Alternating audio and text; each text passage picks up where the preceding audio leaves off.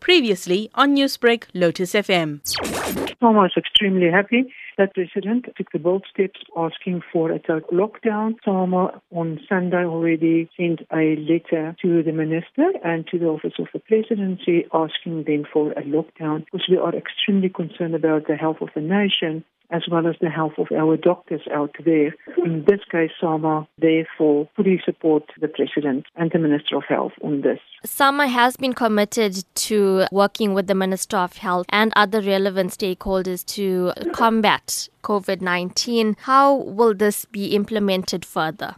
SAMA volunteered for a lot and SAMA will, in collaboration with other doctor groupings out there, start guidelines and implementing of these measurements.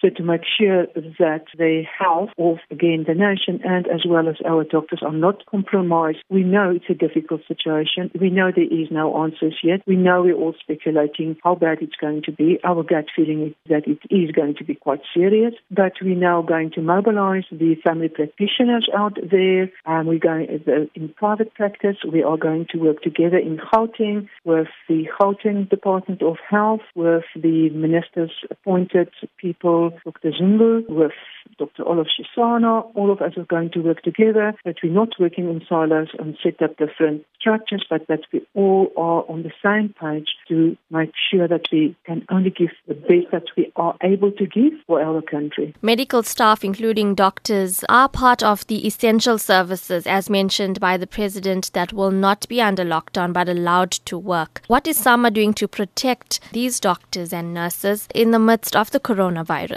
Well, SAMA is sending out a lot of gu- guidelines to our doctors, urging them to do especially social distancing, make sure that the waiting room is measurements has been taken in the waiting room so that the chairs are at least one to two meters apart, not to allow only to allow the sick person into the consulting rooms, also in the waiting room and to where the, the doctor is examining the patient. We have asked that everyone else, all the escorts that normally comes with the patient stays outside of the building to protect them. And then we also ask the doctors if your clinical experience, if you see the patient that's extremely sick, do not touch that patient. If the, you know, send that patient immediately for testing of the, for the COVID-19, alert the hospital, alert the specialist that needs to be dealing with that patient so that we have a concerted effort and again minimize risk of exposing to other people out there.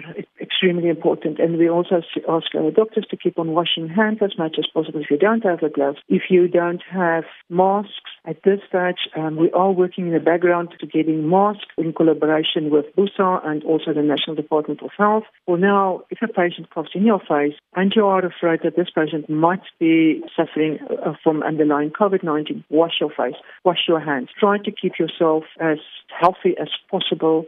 Newsbreak, Lotus FM, powered by SABC News.